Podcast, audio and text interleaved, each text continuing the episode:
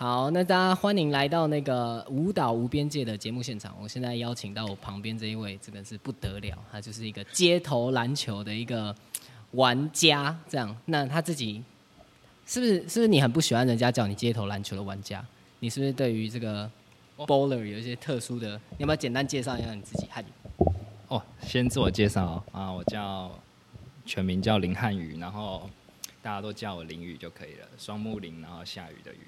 然后讲到街头篮球嘛，其实呃比较认真的人，他他们会分出几个名词，比如说在台湾有所谓的街头篮球，或者说花式篮球，或者有人称特技篮球，或者还有人称街头花式篮球，就是他会把这些不同的名词给混杂在一起。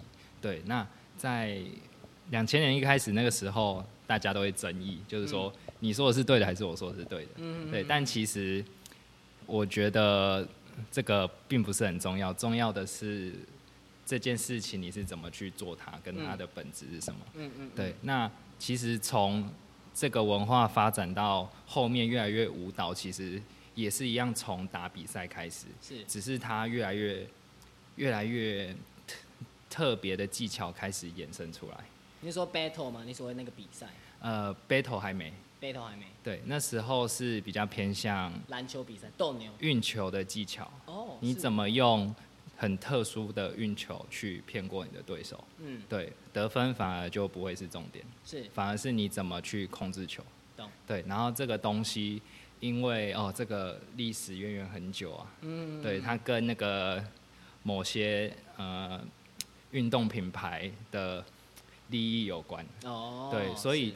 莫名其妙的就蹦出了一个东西，嗯，对，是源于某一支广告这样。什么广告？哦，那是一支，那是一部 Nike 的广告。哦。然后广告名称叫 Freestyle。哦。那这个广告它特别的地方就是它找了很多明星篮球员，嗯嗯嗯，包括打正规比赛的，包括打街头比赛的。是。那这些篮球员他们在广告里面就是只有做一些运球，或者说一些特技。嗯然后里面还要混杂一些跳舞的人，对，但是整支广告虽然是主打篮球，但是却没有篮筐。哦。对，所以这件事情在全球之后爆开来，嗯哼，大家突然觉得说，哦，原来球也可以这样做。哦。对，所以有些对于怎么样控制球有兴趣的人，就会开始钻研相关的技巧。哦。对，那后面衍生出更街舞化、更 battle 化，是因为这个东西有日本的前辈。到了西方去学，嗯嗯嗯，也不是说去学啦，其实他是去那边就是参加球队打比赛，然后把这个文化带回到日本，然后有经过一段时间的转化，嗯然后有人看中这个东西，就决定说要来办一个 battle 活动，嗯嗯，对，然后亚洲这边就从日本开始爆开来，哦，对，所以才会越来越哦，好像真的变成跳舞，嗯，对，它是也是慢慢的演变过来，了解呀。哇，那你这样子已经给我们大家一个街头街头篮球的一个简短历史的介绍，那你要不要介绍一下你自己？我自己就是哎，我是某一天从网络上看到哦，就是某一个日本很厉害的人，嗯，然后就觉得他做这个东西很厉害，然后很帅，然后就想要学这样，嗯，对，所以我就是一直看他的影片，然后自己学。哦，那你学多久了？我从一六年开始到现在大概五六年。了解。对，那在这之前我就是。蛮喜欢运球的东西，对，所以一般一一般在打篮球就是比较偏运球，然后运球比较好的，然后就运运，然后传给队友，就这样。哎，那你这样子是先接触篮球，还是先接触舞蹈？因为我知道你有一阵子也是待在那个曼丁，是吗？其实我是很晚才会接触舞蹈，嗯，其实以前都会喜欢看一些嗯酷很帅的东西，比如说 parkour，嗯，或者说。街舞，嗯，对，但是在高中那个时候，大概都是看而已，就是没有想要去做。其实有想要做，啊就是升大学的时候，呃，我那时候也是刚开始练球，然后想说，哦，那我就把练这个球跟那个街舞，就是把它混在一起，就说，那我就去，可能我自己练球，然后顺便去参加舞蹈的社团。哦，对，但是但是升大学之后，很刚好的淡江那一年就突然有了。freestyle 篮球这个这个社团，嗯嗯，对，或者称花式篮球社，对，就淡江全台湾的大学就只有淡江，哇。然后那一年刚好开，哇，然后就我就认识了两个有在练的学长，嗯嗯嗯，然后在那之前我就是其实不知道说有人在练这个东西，嗯嗯对，那真正接触舞蹈是大概在一九年的时候，也就是大概三年前有去上我在淡江学长他毕业之后开的课，嗯嗯对，那时候是练 popping 的，啊对，所以因为我想要学身体怎么去控制它，嗯嗯对，嗯。除了要控制球，也要控制身体，嗯。对，所以我就去趴了他的三堂常态课之后，然后就去上其他不同老师的专攻班这样。嗯嗯嗯哎，嗯那主要我都会是上专攻班，因为他会提供很多比较系统化的想法。嗯嗯呀然后我再把它拿回来偷回来自己用。是是是。酷，因为我自己在看你看你的身体啊，就是我就觉得你在就是你把街舞跟篮球这这件事情放在一起，或者舞蹈跟篮球放在一起，我其实很难定义说你是街舞哦，你是舞蹈还是你是马戏。然后因为你而且你的身体又很特别的是，你有又又有一种当代感。嗯就是当代舞者的那种当代，也就是不是很纯的那种现代舞者或是当代舞者，而是嗯你有那种元素，所以我就觉得很难定义，你这是无法被定义的男人。其实这也很难去，诶、我也会很难去定义自己，因为因为一方面我从一开始就没有一个固定的圈子，就是我都是一直以来都是自己练习，对啊，然后都是去到处看别人做、嗯。怎么做，然后再再自己再试。对，因为像你刚刚说，哎、你先从运球开始，后来接触舞蹈，然后才发现你有学长在练，所以也就是说，其实你在开始接触篮球跟舞蹈的时候，你不知道它会发展成现在这样，就是你不知道它没有一个，不是说我们现在先在学跳舞，然后我知道说哦芭蕾芭蕾课有一个很教科书式的正确答案，但是你就是你有你们嗯有一个明确的路，对，然后你感觉好像就是边边玩着篮球边玩着舞蹈，然后好像一步一步找到一个自己的语汇，是这样吧？因为呃，这也要讲到说这个文化它刚发展起来的一个一个诟病，哎它不算很好的事情，也不算很不好的事情。哎，对，但是像日本，他们每个日本的前辈，他们每个其实都很有特色。是，对，那他们的比赛其实很注重的其中一点就是你要你要有原创性，嗯嗯，你的这个人的特色要有，你要嗯有个性，就是不是说呃我去抄了谁谁谁，然后去比赛我就可以赢。懂，对他很注重个人的风格。是是，所以在在练的路上，虽然我会去模仿说谁的技巧、谁的动作，嗯。但是模仿回来之后，要能够转化。成自己的做法。对，然后因为因为你除了要控制身体跟物件，你还要去去加入一些动作或者说动态的感觉。对，那那种那种东西真的是，呃，你很难真的去完全模仿。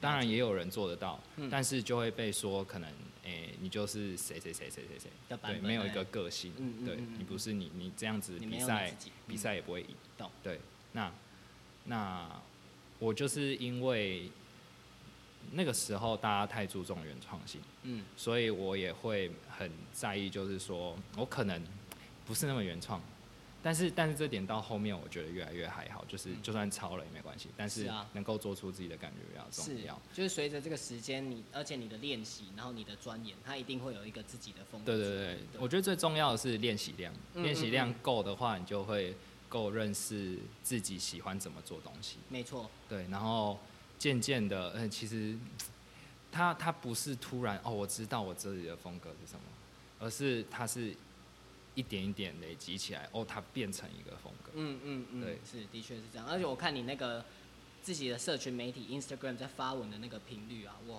就是爆炸性的，哇，一天每天每就是更新的次数蛮频繁，那就要让我有点好奇。要下一个问题是说，哇，你这样子一直钻研这个街头篮球，是什么样子的契机让你想要把这件事情做成创作？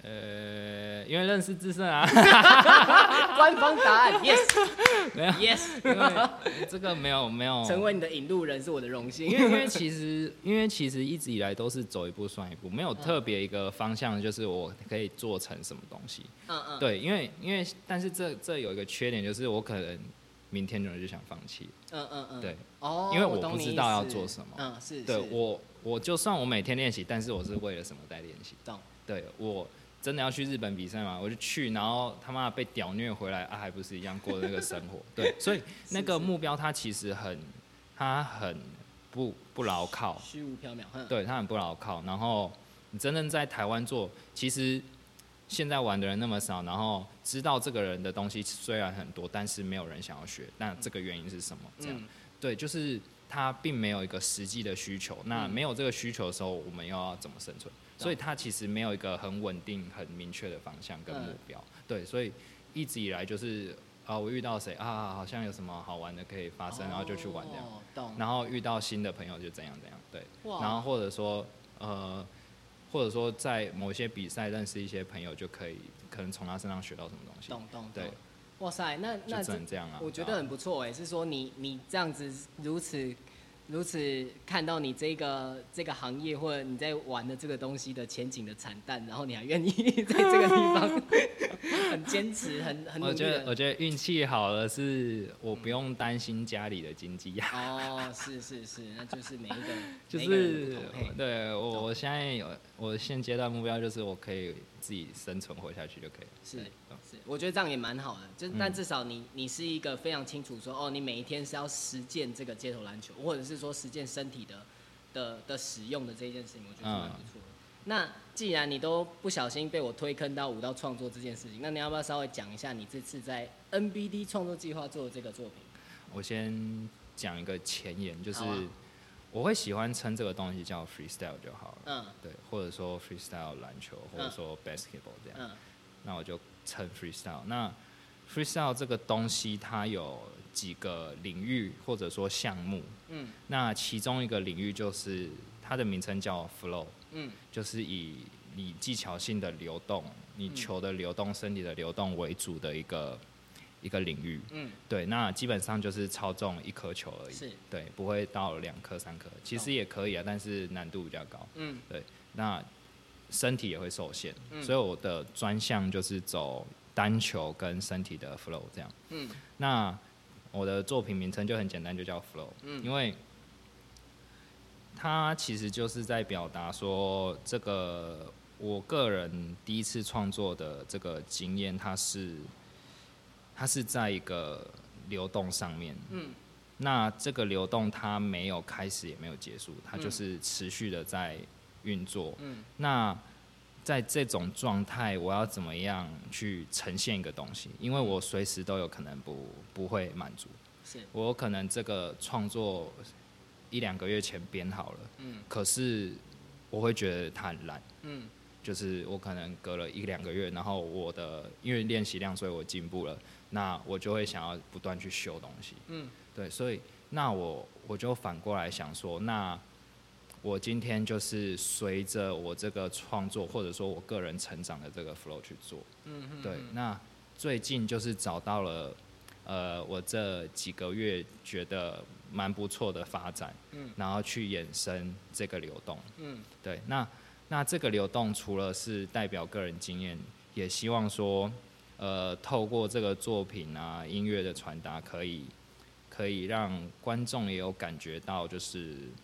如何去感觉那个心流嘛？嗯，是对，那个那个流动是有点，有点像是意识在进行交流。嗯嗯嗯，对，它就不完全是依靠音乐，或者说不完全是依靠舞蹈，那就是一种感觉。讲感觉有点太抽象，就是但就是一个感觉。其实其实你说你这一次是第一次做创作嘛？然后，但是我我个人认为啊。就是你对于，因为你长长期在这个在经验这个身体这件事情，不管你的练习也好，不管你你的你的跟朋友聊天啊或者什么的，就是我觉得你对于这种身体的感觉有一个很精准的直觉，然后他很，因为我刚刚就就是在刚刚我们刚看完你的作品嘛，嗯，然后我觉得你某种程度上在这一个作品，因为你说叫 flow 嘛，所以它好像某种程度上一直跟着你在变。然后，你这一次给我看过，除了音乐不变之外，下一次所有东西都变，你的心境也变了，你的身体状态、你的生理能力都变。对对对。它好像就是成随着你的能力在成长而成长的一个作品。对，这就是我比较喜欢称它 freestyle 的原因，因为 freestyle 它就是它随时都在变化，它没有一个很固定的，就像一个 routine 或者说排舞，嗯它不是一个已经定好的东西。虽然相对来讲，它跟排舞有有优优缺点啊，嗯就是嗯相对都有优缺点，嗯但是我觉得 freestyle 比较适合我。然后就像资深刚刚讲的，比如说当下的感觉也好，当天的身体状态也好，嗯其实身为呃专业的舞者自设，我说自设，对啊，都都都会一定要会去调整那个状态。是。所以虽然嗯，我也会去调整那个状态，但是同时也要问自己当下真实的状况是什么。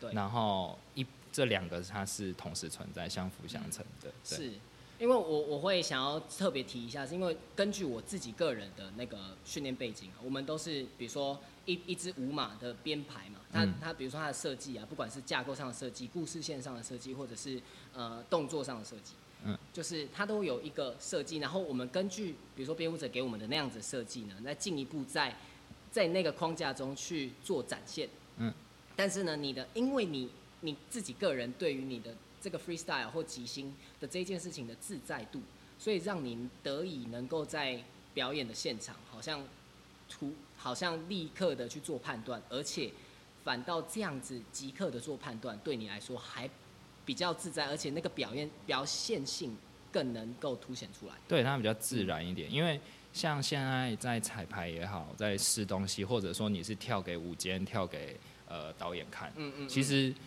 其实就好像你跟不同的人讲话，你会用不同的态度。对对 对，但其实，所以你面对一个一个观众也好，多个观众也好，然后嗯或者说今天是一个你亲近的人也好，嗯不亲近的人陌生人也好是，对啊，在街头表演就是每个都是陌生人这种感觉。对，那那每一个表现的方式都会不太一样。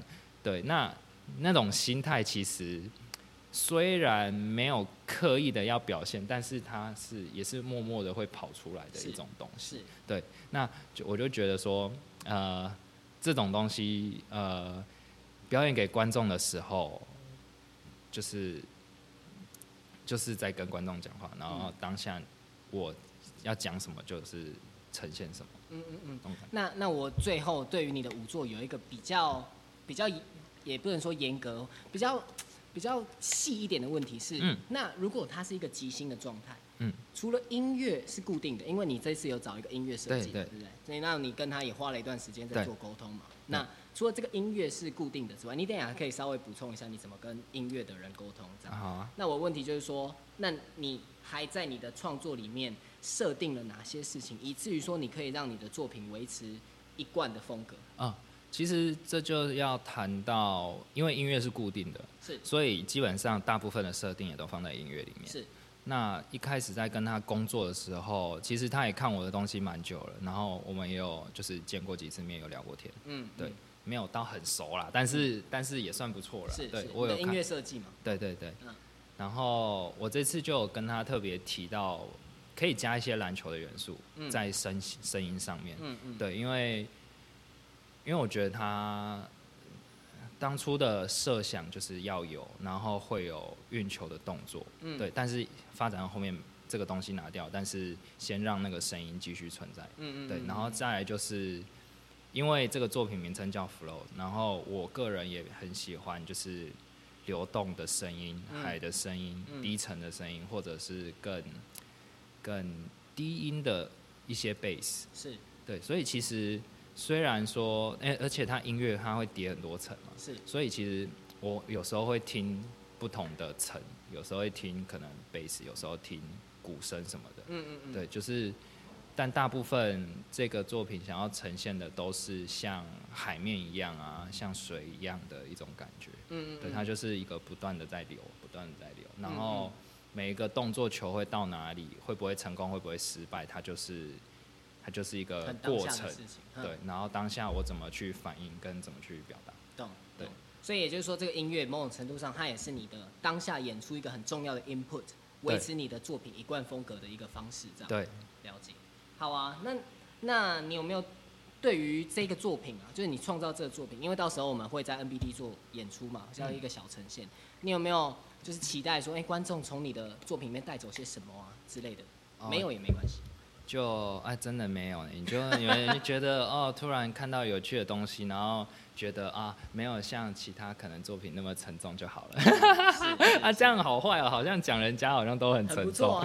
没有，因为因为其实剧场的环境很容易就是呃，可能一系列的作品大家都朝某个方向，嗯，然后就那个情感太重，嗯嗯，对，所以其实我觉得这个音乐它蛮特别的地方就是它。其实没有那么沉重，然后而且它蛮欢乐的，是对它有一些让人想要动的一些声音在。对对。